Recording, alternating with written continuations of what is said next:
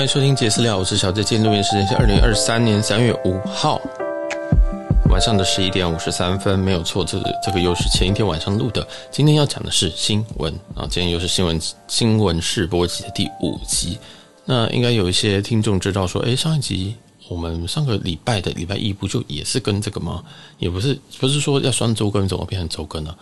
嗯，因为这一周我发现，诶，新闻第一个新闻量够。第二个，有些东西上一周讲的，这一周已经变了，甚至这一周已经没有这个便宜票的机会了，所以我觉得说不定可以把它变成周更，但是要考虑到我自己的 loading，所以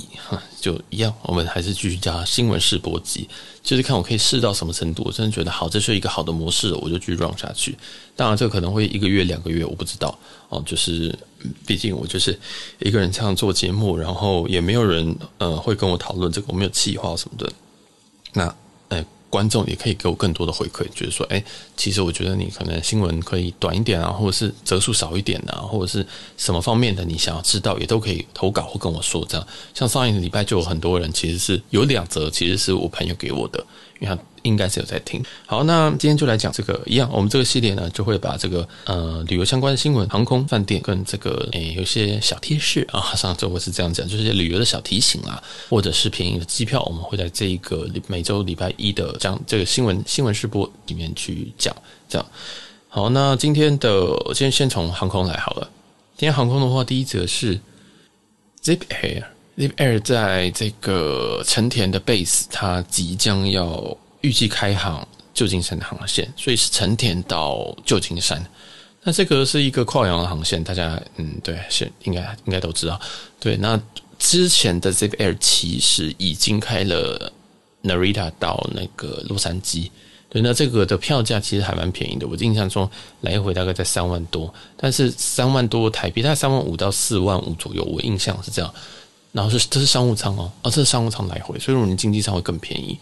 但是嘞，但是呢，这些票价都不含一些行李。即使你是商务舱，它也是裸的商务舱，就只有位置而已。好，你就确保你的位置是比较大的那种。然后，但是你没有行李，没有餐饮，没有什么，剩下都要外加。所以，嗯，但这样加上去之后，你再评估一下，你想想不想要这个价格？因为其实这个是从成田发来，对我们大部分的 base 台湾的人来讲，可能会有一点。远，我们要先过，我们要先去腾成田，然后再搭这个联航过去，所以未未必未必到非常便宜啊。但是对日本来讲，他们到西岸确实是多了一个 Zip Air 的选择。那 Zip Air 我先讲一下，Zip Air 它是日本航空旗下的联航，它主要哦，它其实这个航空很有趣，它好像似乎是想要做联航当中最好的联航，所以它使用七八七去做直飞，然后它的商务舱是反鱼骨的。哦，反鱼骨其实是在，例如说在长荣航空的黄喜客官舱那个七七七那种形式的那种，就叫做反鱼骨。但七七七跟七八七的这种反鱼骨一定会有差，因为七七八七本身比较窄一点，所以诶，相对来说的椅距啊或者是宽度不会那么舒适，哦，会比较窄一点。但毕竟它还是商务舱，再怎么样都会比你的经济舱来得舒服，所以这个也是另外一种体验，等于是说。他把所有服务都拿掉，他把所有一些成本都拿掉，那你自己要你再加，你生意多好你再加，这样，所以这也是一个另外一种面向的，因为大部分我们知道的这种联航都是区域线，可能都亚洲线这样飞来飞去，可能例如说呃 Air Asia 可能三二零三三零在飞。库航可能用七八七在飞，有些时候用三二零在飞，就是其实在，在这个亚洲里面都是这种短航线的，但是在 Zip Air 这边，他们其实很大部分在针对就是从日本到美西这种跨洋的航线，所以它的这个也会相对舒服，也会相对跟其他联航比是，嗯，是比较好的哦。就你把可以把它当做就是它是一台呃比较好的国产车，但它还是国产车，所以它本身来讲它还是。属于联航这样子，所以那它的涂装也非常非常简洁，它那个尾巴就写一个 Z，我不知道什么意思，对，就是蛮蛮有趣的。那未来台北，呃，应该说未来台湾的高雄，好像预计也是会用 Zip Air 去做直飞这样。所以其实 ZP Air 除了在飞美西以外，它飞东南亚，对他们来讲，东南亚包括台湾，包括泰国，其实都有一些航线。那首尔也有哦，首尔有。如果你想要飞成田、首尔这种路线的话，Zip Air 是一个考虑。也是一个可以考虑的点。那如果你想要看更多的这个他们的测评的话啊，就是体验的话，你可以上 YouTube。其实蛮多人已经开箱，尤其很多是韩国 YouTuber 已经开箱了。这样，那我自己是很想开箱这个，但我迟迟没有机会，因为它飞的航线我都不会这样搭。例如说我去美西，我不会去搭 CPair，然后我去首尔，我就直接飞首尔就好了。那去曼谷，我不会先飞日本再去曼谷，所以再找时间，再找时间去体验看看他们家的商务舱。这样，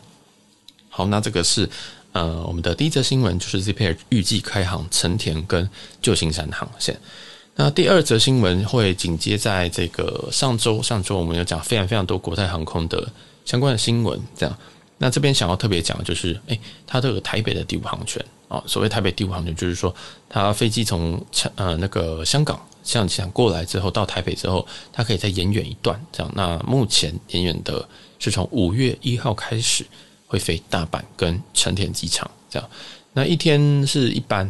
然后机票如果你是用现金买的话，目前呢、是已经可以买到，大概是两万到两万二，好贵啊！我终于知道为什么他们不他们不顾这个成本，然后愿意空机来台湾，然后飞这一段，因为因为这边太赚啊，这边太赚，这边真的是兵家必争之地，所以他马上把他的这个第五航权给恢复，然后想来抢这一段。因为目前这一段的这个价格真的都是两万起跳哎，至少这个一万八以上这样。那只有一个很白目的那个 ANA 一直在 blue sale，一直在 blue sale，一直没有超过一万四这样。但是我觉得那个很奇葩，那个真的不知道是发生什么事情，就是为什么大家都不打 ANA 呀？啊，就是 ANA 那么便宜，然后虽然时间带比较差，但是没有差成这样吧？对，没有差成说。他一一万四的，然后打不赢两万块的这个华航长华华航跟长荣新宇这样，嗯，觉得蛮怪的。对，不过哎，反正这个国泰还是定价策略还是定在跟其他从成田呃跟成成从这个桃园出发的其他竞争对手一样，价格在两万多。那我是觉得还会调降，因为他们的时间，哎，我不会说特别好，但是会比 ANA 再好一点这样。但对我来讲，它是从桃园发，对我来说是不友善，然后就是不友善，因为我就要提早很多时间起来，然后去去去去去桃园搭这样。好，然后再绕回来，就是现金票部分是两万多，但是里程票呢？我上周应该是有提醒大家啦，哦，应该是有提醒啊。没有的话，我在我个人的 IG 我有 po，就是呃，可以使用这个亚洲万里通，也就是国泰航空他们家的里程两万里可以换台北日本的经济舱来回。这样台日的经济舱来回，那这个其实蛮划算的，因为两万两两万点的话，也就是单程是一万，然后你也可以分开，就是单程定价。那税金的话，我印象中来回的话，税金是港币八百八十六元，我们就算九九百元，九四三十六，大概是不到四千，税金不到四千，诶，以现在的标准来讲，算不高哦，算不高。这样当然，如果你今天直接开长荣的话，那税金可能会更低，应该税金应该是。一两千而已，但是如果你今天是呃开日航的话，这个税金一样哦，台日经济舱哦是六千，所以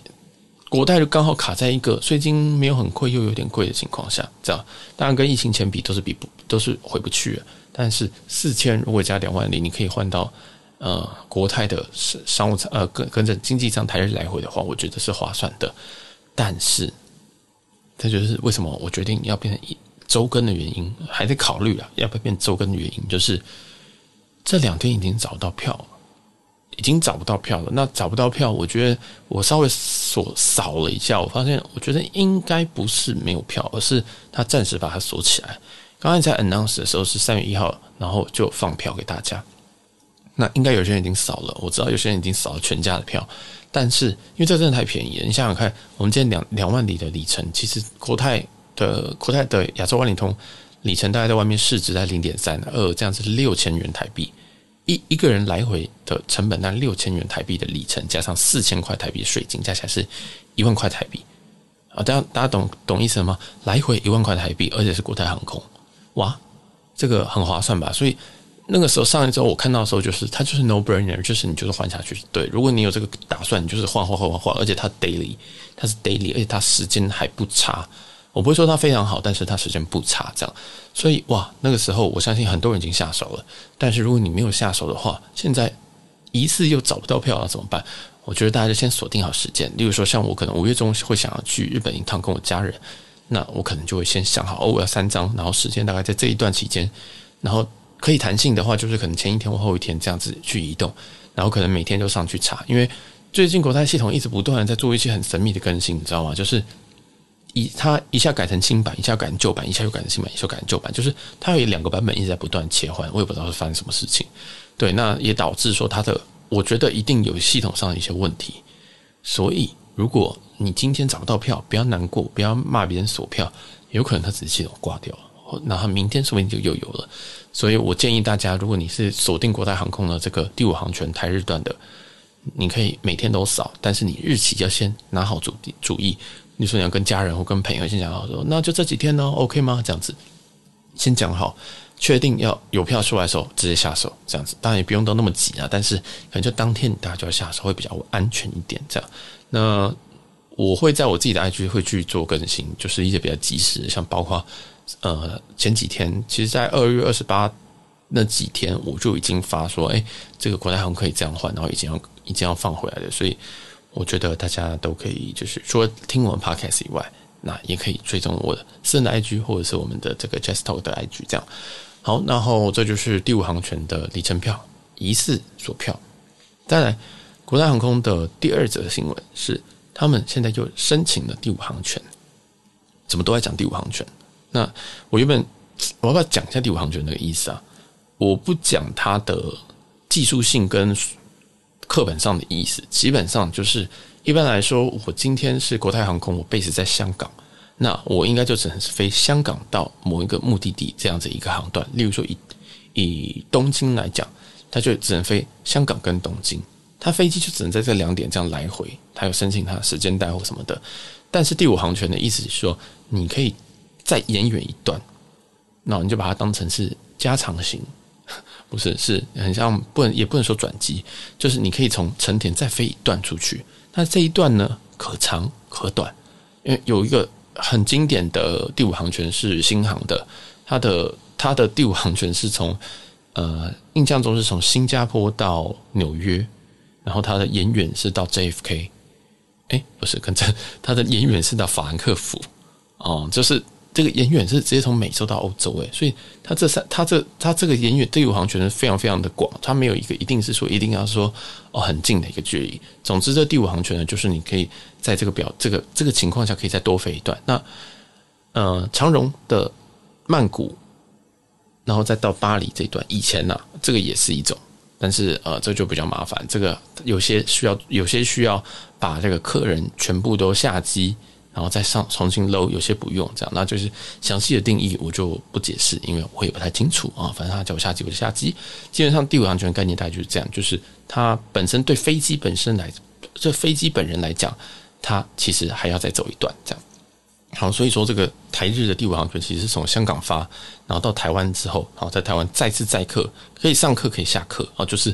可以载客人也可以放客人下来，然后就再飞一段这样。那有些是。嗯，有些好像是不载客的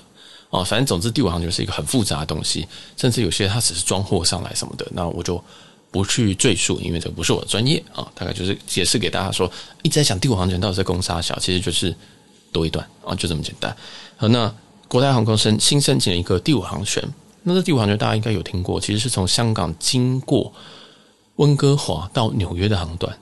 好，香港经纽。温哥华到纽约，这以前好像叫 C C X 八八八吧，我印象中一个非常好记的一个数字，非常非常的吉利这样子。啊，但是在疫情的时候，他把这个温哥华的外站直接拔掉了，所以变成说温哥华没有嗯没有东西了，所以后来就直接从呃香港直飞这个 J F K 这样。那这个第五航权，它其实你要说申请还是恢复，我也不太清楚。好，就是这个是从新闻上发现说，哎，他们最近有在有在这个申请这个航段。的第五航权这样子，那时间时间带也都出来了，但是会不会过？哎，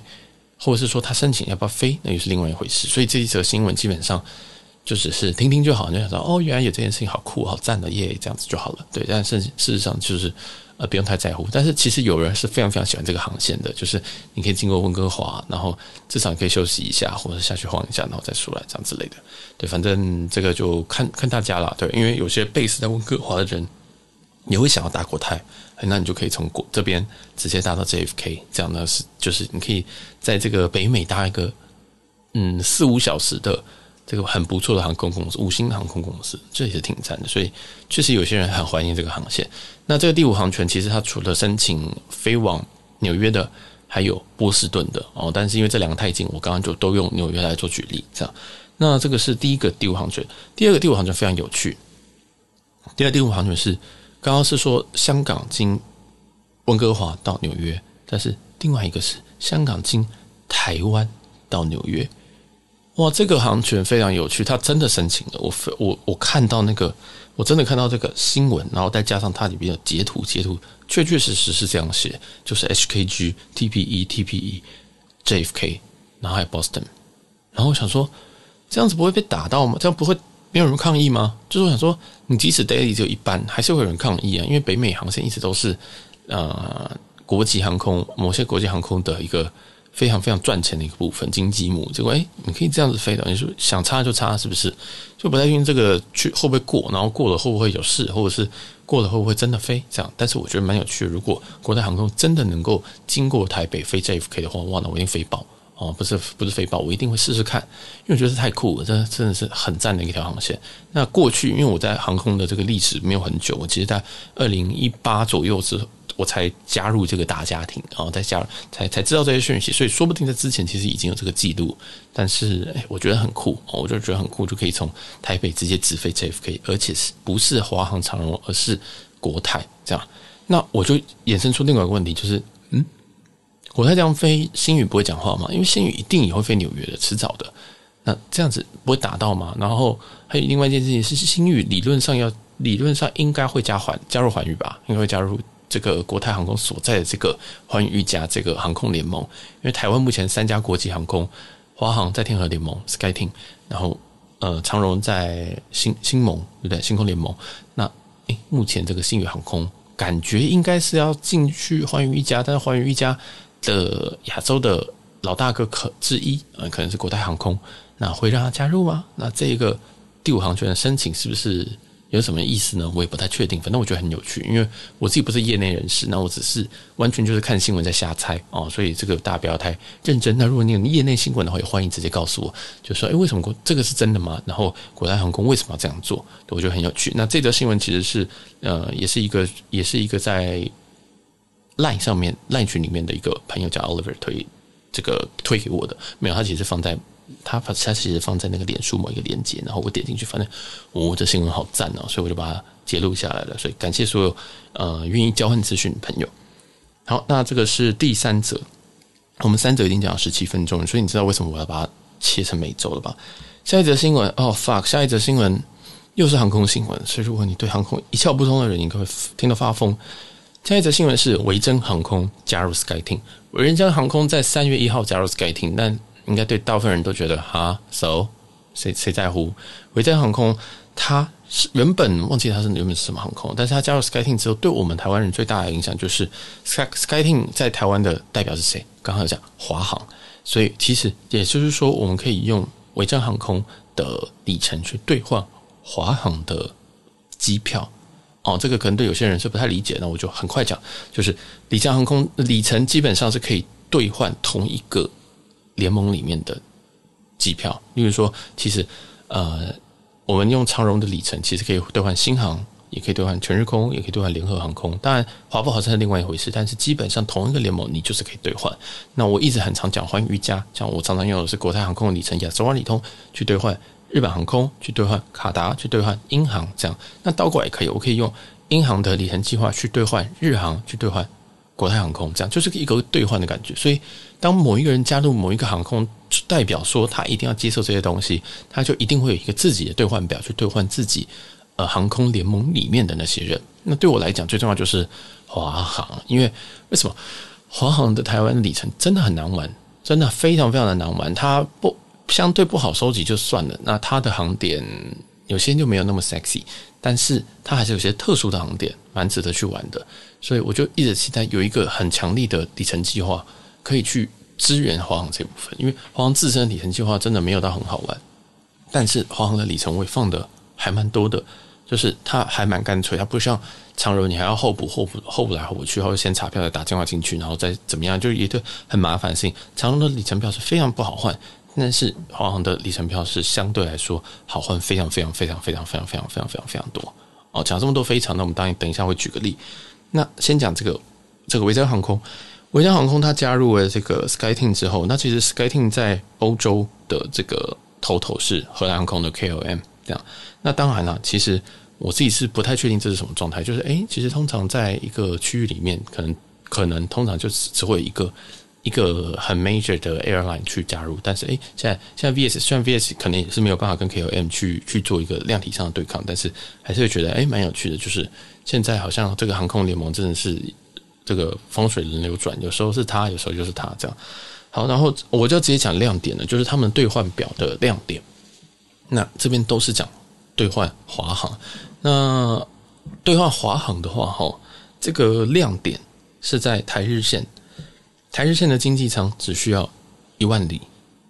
啊，这是单程，所以来回也是两万里。你会如果你前面有听新闻，就发现说，哎，我刚刚国泰航空也是两万里，所以两万里是很少的意思嘛？对，两万里是很少的意思。好，两万里是很少的意思。比如说，我们既然讲这个长荣航空，长荣航空兑换单程的台日线是多少？是一万七千五百哦，一万七千五百哦，但这是一万哦，所以你知道这个差别了吗？差别这个里程所需的是很少的。是很少的，但但是这个维珍航空它的这个兑换表是采采这个距离制，然后是采这个距离制，所以如果你今天是如果你飞冲绳而已的话，哇，那经济舱只需要五千五百里，只需要五千五百里。我忘记我忘记华航自家的兑换表是飞飞冲绳要多少就多少里的话，我我印象我印象还是要一一万七千五百里这样。如果它可以换单程的话，所以哇，这个变成又是一个短程线的霸主诶。哦，因为其实，在台湾周遭的这个航点啊，其实距离都很短，所以反而是这种呃，如果你今天是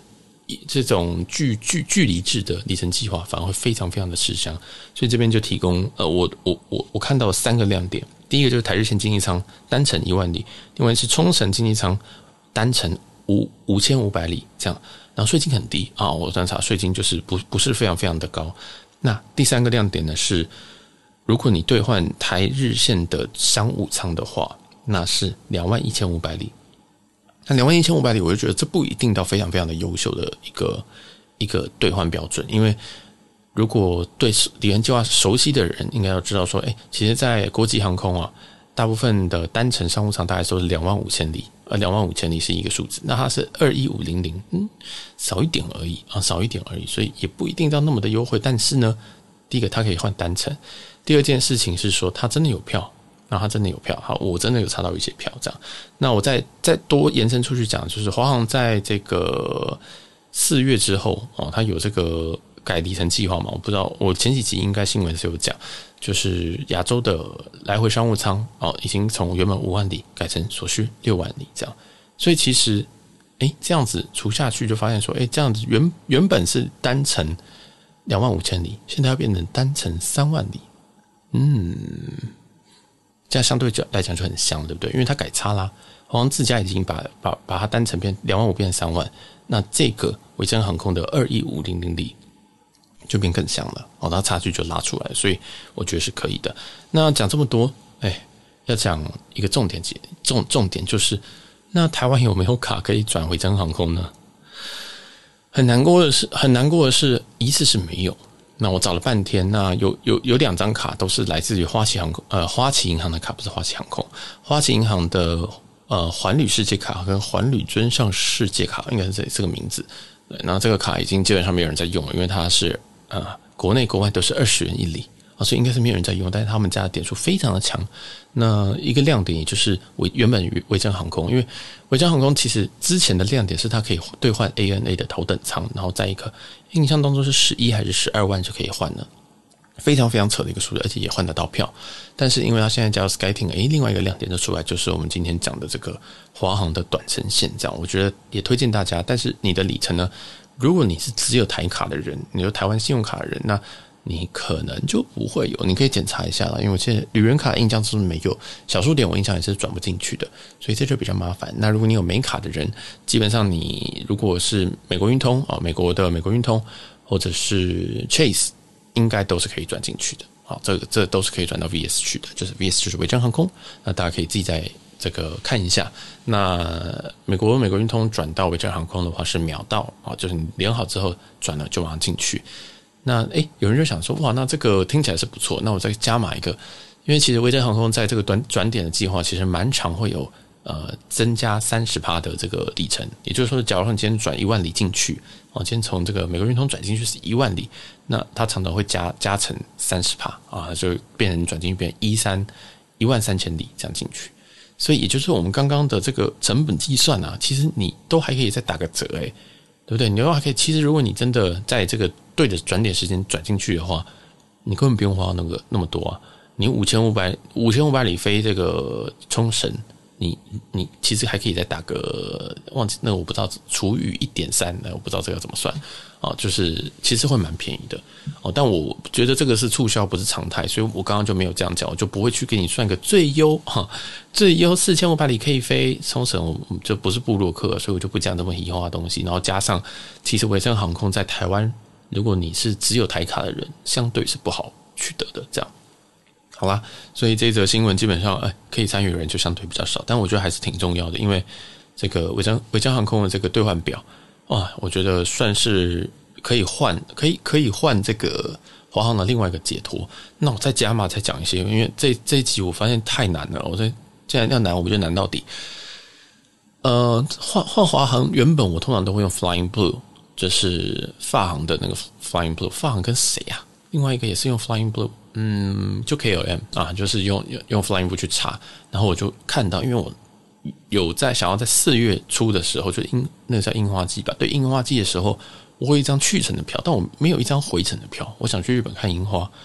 没有回程的票。大家知道四月初其实这个票价无敌超干无敌爆贵哦，就是你单程回程，嗯，乐桃一万二，想说杀小乐桃诶，单程诶，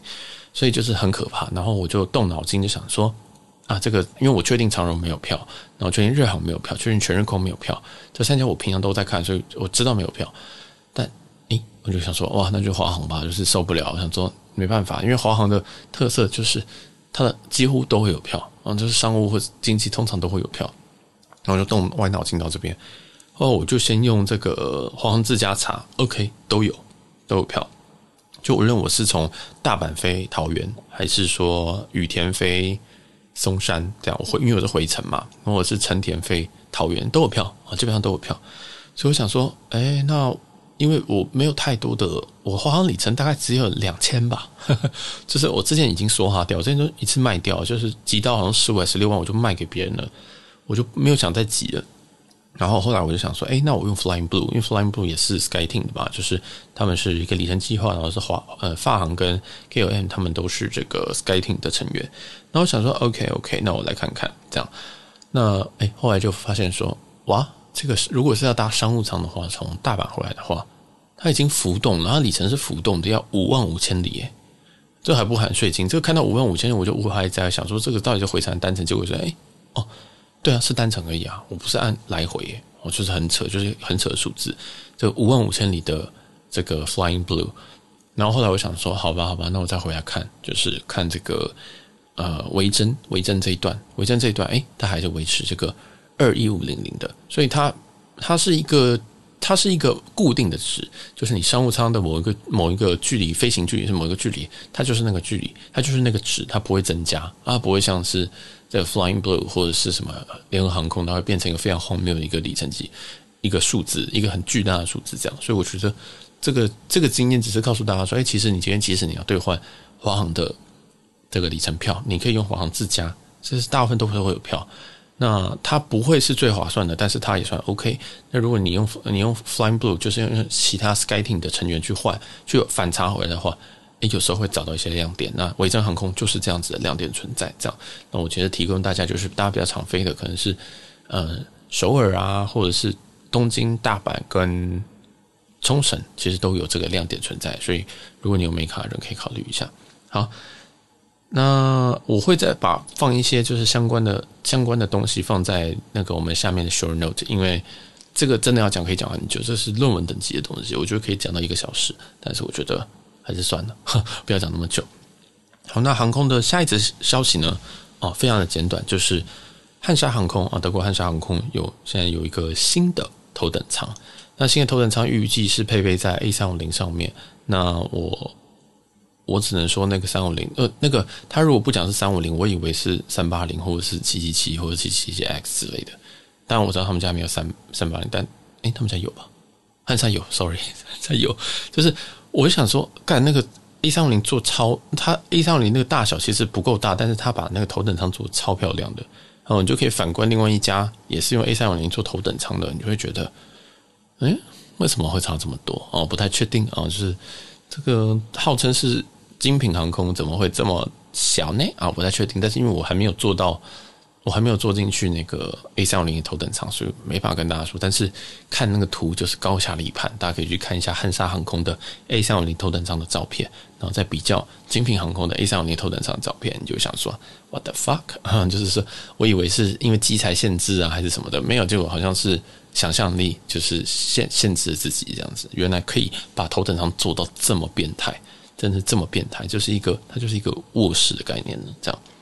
好，那这就是我们今天的航空新闻，但是我们航空新闻就已经讲了三十一分钟，那我们就一注一注一不休二，哎，一不做二不休，我们继续讲。那今天就是辛苦大家。那我们要再讲一个是饭店的新闻，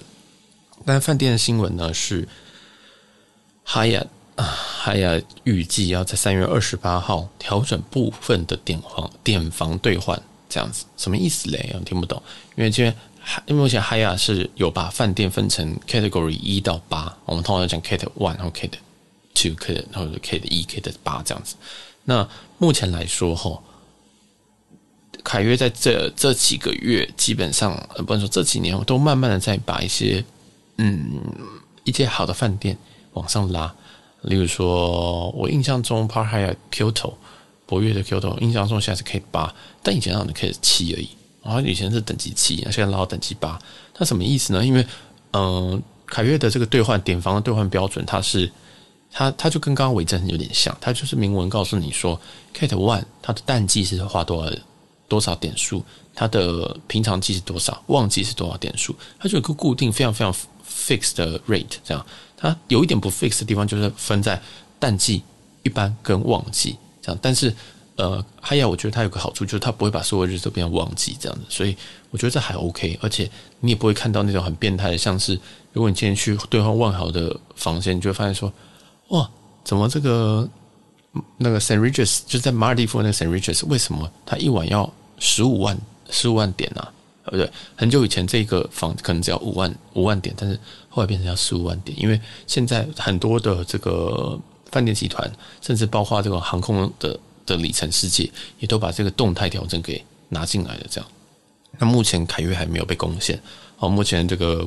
万豪已经被攻陷了，希尔顿带着头，所以基本上已经爆了差不多。那 IHG 的话，它也是动态，但是它动态没有那么变态，没有让它就是。嘣，然后变成十五十五万点一个晚上，没有到那么夸张，但它还是有在动态调整这样，所以目前凯凯悦真的是一个非常，我真的觉得它也是一个非常非常赞的一个饭店集团。我觉得如果你有你有时间有心力，或是你出差党的话，凯悦是你最佳的选择啊，因为它的真的是所有的待遇我都觉得还蛮还蛮厚道的，而且很统很很统一，或者是他也真的给得起你这个待遇哦，大家懂我的意思吗？因为其实现在万豪白金满街跑啊！你现在要，你现在要进去，然后跟他讲说我要升等，我扣另一个代机，他一定会说哦，我们今天的房都买完了，我说我们今天没有房可供升等，这样每次都这样子。但在凯悦基本上比较少遇到这件事情哦，比较少，我不会跟你说没有，但是真的比较少。有啦。台台北君悦会，但是台北君悦又有另外一个故事，那就算了。好，那再讲回这个新闻，新闻就是说凯悦啊海尔在三月二十八起调整部分的点房兑换。那调整这个词就很变态，到底是调高还调低呢？啊，基本上八成都是调高，啊，大概有八成都是调高。那调高的大部分都是比较中高的品牌，哦，比较好的品牌又往上调了。对，那这些品牌大概是哪些嘞？啊，我就大概看了一下。大概像是博越啊，Park Hyatt，或者是这个 Grand Hyatt，也就是诶、君越吧啊，这个品牌中文应该是君越，或者是 anders 其实有蛮多就是很 popular 的这三个品牌都往上再调了一阶，这样。那当然有一些是往往下调的，往下调的大部分品牌都是一些比较中低的产品，例如说可能是 Higher Place，或者是一些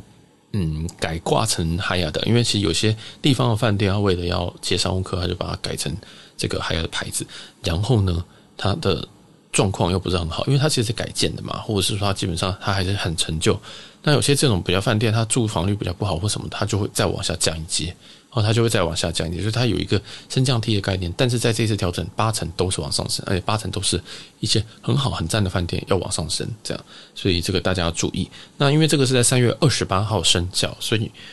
如果你本身有一些，例如说 Cat One 到 Cat 七的免房券，或是有一些点数要花的话，你可以先看一下你要去的这个地方，它的有没有被调调整到，这样它会有对官方会有一个表，那我会把它贴在下方的 show note 里面。就是官方会给一个表，那你可以去看一下里面有没有你心爱的饭店。那如果有的话，那你可以考虑在三月二十八号之前订，那它还是会是这个点数这样。所以这个新闻为什么今天一定要播呢？就是因为还给大家两三周的时间可以去慢慢想。好，那这边嘞啊，我就列了几个，我就念几个，我看到我就觉得呃啊，怎么调高的这种这个饭店这样。好，那第一个是韩国济州岛的 Grand Hyatt 从 Cat 四调到 Cat 五。韩国首尔的 Grand Hyatt，首尔的那间 Grand Hyatt 从四调到五，台北的颐亨酒店从三调到二，它调降了。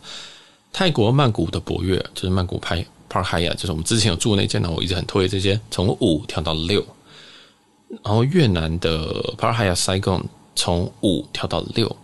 法国巴黎的有一间啊叫做 Hotel。的 The Louvre，反正就是那个那叫什么罗浮宫的那一间，要从六调成七啊。这间我一直想住，但一直住不到哈。然后瑞士的 Park Hyatt 从呃就是苏黎世的那一间啊，那从七调到八。再来是英国伦敦的 Andaz London Liverpool Street 啊，就是在呃利物浦那一间的 Andaz 从五调到六。再来是中国。就是海南岛啊，三亚的那间 Park Hyatt 要从六调成七。那我只是念几间，呃，我平常有在有在思考说，哎，我要去住这间，这几间都是我的口袋名单，然后就想说，哎，我要去住啊，除了颐亨以外，我都想说，哎，我好想去住住看啊，但是，哎，结果它竟然就调高了，所以，嗯，这就是你平常大概要先看一些酒店。那如果你这个要调整的时候，你可以事先先把它定下来，你就可以省个。几几千甚至几万点的这个点数了哈，那好，那再来就是我觉得要特别注意，就是因为免房券，如果你是环球客，那个免房券是 Cat 一到 Cat 七哦，那有些如果不然调到八，那你就不能换哦，你就不能换哦，所以或许有些诶饭店它从七调到八的，像是我们刚刚的那个瑞士的 Park Hyatt，那你是不是可以先订哦？可能会会比较好一点。那还有一个很神秘的调降是，呃，京都的 Hyatt Place 从三调到二。诶，因为这间我一直锁定很久，你知道吗？这间我一直很想住，虽然我知道这间不会有什么待遇，然后房间也就是很普通，但是我一直很想住这间。它从三调降到二，然后觉得很诡异，因为京都最近的这个住房率，每一间住房率都很高啊，我怎么会？诶，怎么调降？我觉得蛮神秘的哦。但是而且这间的位置，我印象中也非常的不错。好，那就就这边就提供这一则这个饭店的消息，那只有一则哦，就是。呃，凯悦集团即将在三月二十八号要调整他们的点房兑换。好，那接下来就是我们的旅游提醒时间。今天没有这种，今天没有那个嗯嗯便宜机票的部分，因为其实我们之前前几周的便宜机票到现在都还有卖哦，到现在都还是有存在。包括我们这几天特别讲的一些专题哦，讲到专题去，就是长荣外站的那几张票，然后包括我们前几节新闻试播集的最后面都会讲一些便宜的票，那些几乎八成都还在。例如说，有一张这个酷航从台北飞北海道的哦，那这个票价大概五千八还五千九而已，哦，当然还没有含行李，但是这个价格很杀诶，北海道诶，五千八呢，哦，不飞吗？那还有这个 N A 的这个 Blue Sale，每个月都一定会月经来一次的这个 Blue Sale，那我觉得你下个月还是可以再期待一次，因为我觉得它一定没有卖完哦，它一定是没有卖完，所以。我觉得不要急，但是你要先把你自己的旅游计划先拟好。就比如说，我要去三天，我要去四天，然后待在什么时间段，弹性是怎么样，然后跟谁要买几张，大家先找到之后，然后有免费有这个好的票，不管是里程票还是现金票，你就可以准备准时下手。这样，那我都会在呃节目的这个这个环节去告诉大家，或者是会在我私人的 IG 贴出来，大家都可以参考。这样，好，那再来这旅游小提醒了哈，旅游小提醒这就是适用于所有人的。我们今天这一集非常非常的曲高和寡，全部都是非非常非常难的东西。讲到第五航空学院讲了一些呃什么点防对话，还是讲的那个航空联盟这一期应该不能叫做新闻世博集的，这个就是新闻论文集。然后再来就是这个旅游提醒哈，这个就是真的大家可以用。第一个是。办护照，好不好？拜托，赶快去办护照。现在每一周啊，都呃每一天都是上万件啊，所以建议大家赶快去办。那如果你要去办的人，可以网络先预约，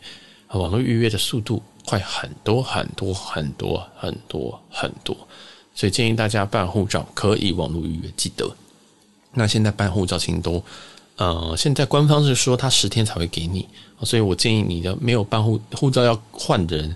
请两周以前去处理。那基本上那个旅行社啊，也都不接受急件了哦，所以这个大家也是提早处理，提早好这样。然后在第二件，这个算也不算是旅游什么小提醒啊，这就是因为我这次这一趟我从巴厘岛回来的时候，我就遇到那个关场的事件啊，就是桃园机场关场的事件。我原本想说下周再来无聊讲一下这件事情，就。我不知道有没有这个听众在玩无人机的。那在台湾的话，一定的重量以下是你不需要去特别考什么东西。但是在某些地区啊，其实就是在这个桃园附近啊，他们机场附近，其实有很多地方是禁飞区。就是你你的无人机一起来，你就会先受到一个你你就会你就会影响到那边的起降。但是很长松山跟桃园都会有人白目去飞无人机。因为这这些地方都是不能飞的，那它会有一定的罚锾。但是你一个人这样飞上去，像这一次的关场，这个桃园机场关场关了三十分钟，这三十分钟就有至少会有十台会在海外这边绕，甚至有些还没有出发的，就会先晚一点出发。那我就是晚一点出发的那个哦，就是因为我现在不确定几点开场，那我现在先让你飞，那不是一堆人都在海外那边绕，那会有更多的问题。哦，会可能会有更多问题，例如说啊，如果没有燃油，那什么转降？那转降如果今天到高雄的话，我到松山转降的话，这个量能够吗？有点？不可能，就是全部的飞机都哦，先到松山转降，所以在这个无人机的无人机影响之下，其实影响是很大的。你并不是把你这无人机丢上去之后，他们就他们他们他们他们就是哦警告你，然后把甚至把你打下来就好了。当然，我我不太确定是不是可以打下来，但我是很希望可以把那些无人机全部打下来，因为真的是太智障了，而且真的会影响很大。这个，如果你今天客人在外面这个海外这边绕圈圈跑操场的时候，就是，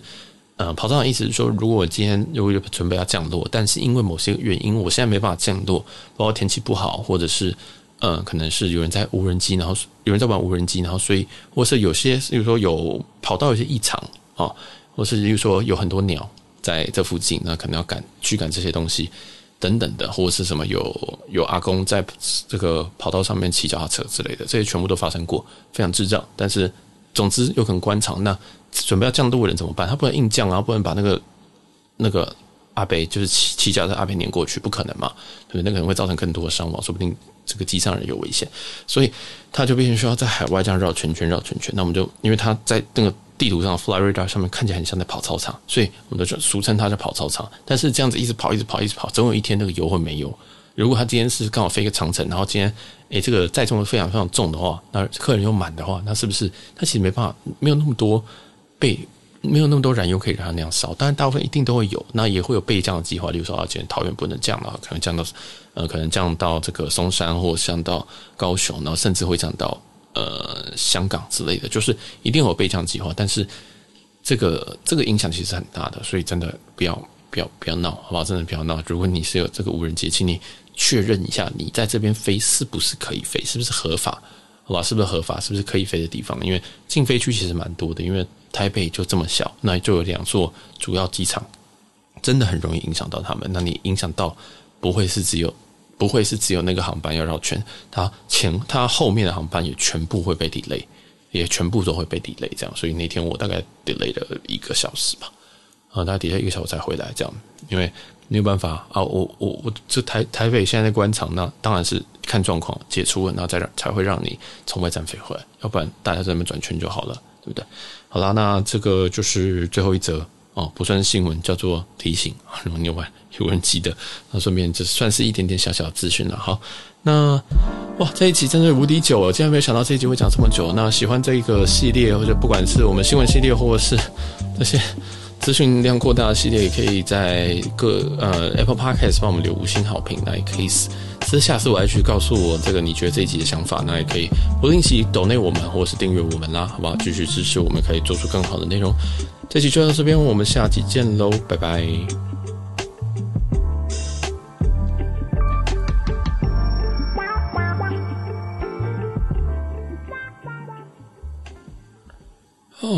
我的天哪！因为其实今天原本准备的新闻只有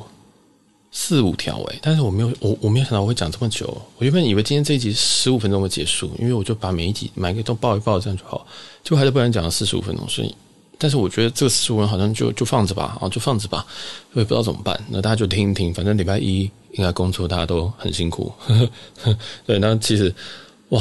我我我我真的我真错，我现在我知道我每一集都告诉我自己，我要把这一集做很短。每一集我都觉得太长，我觉得太长了，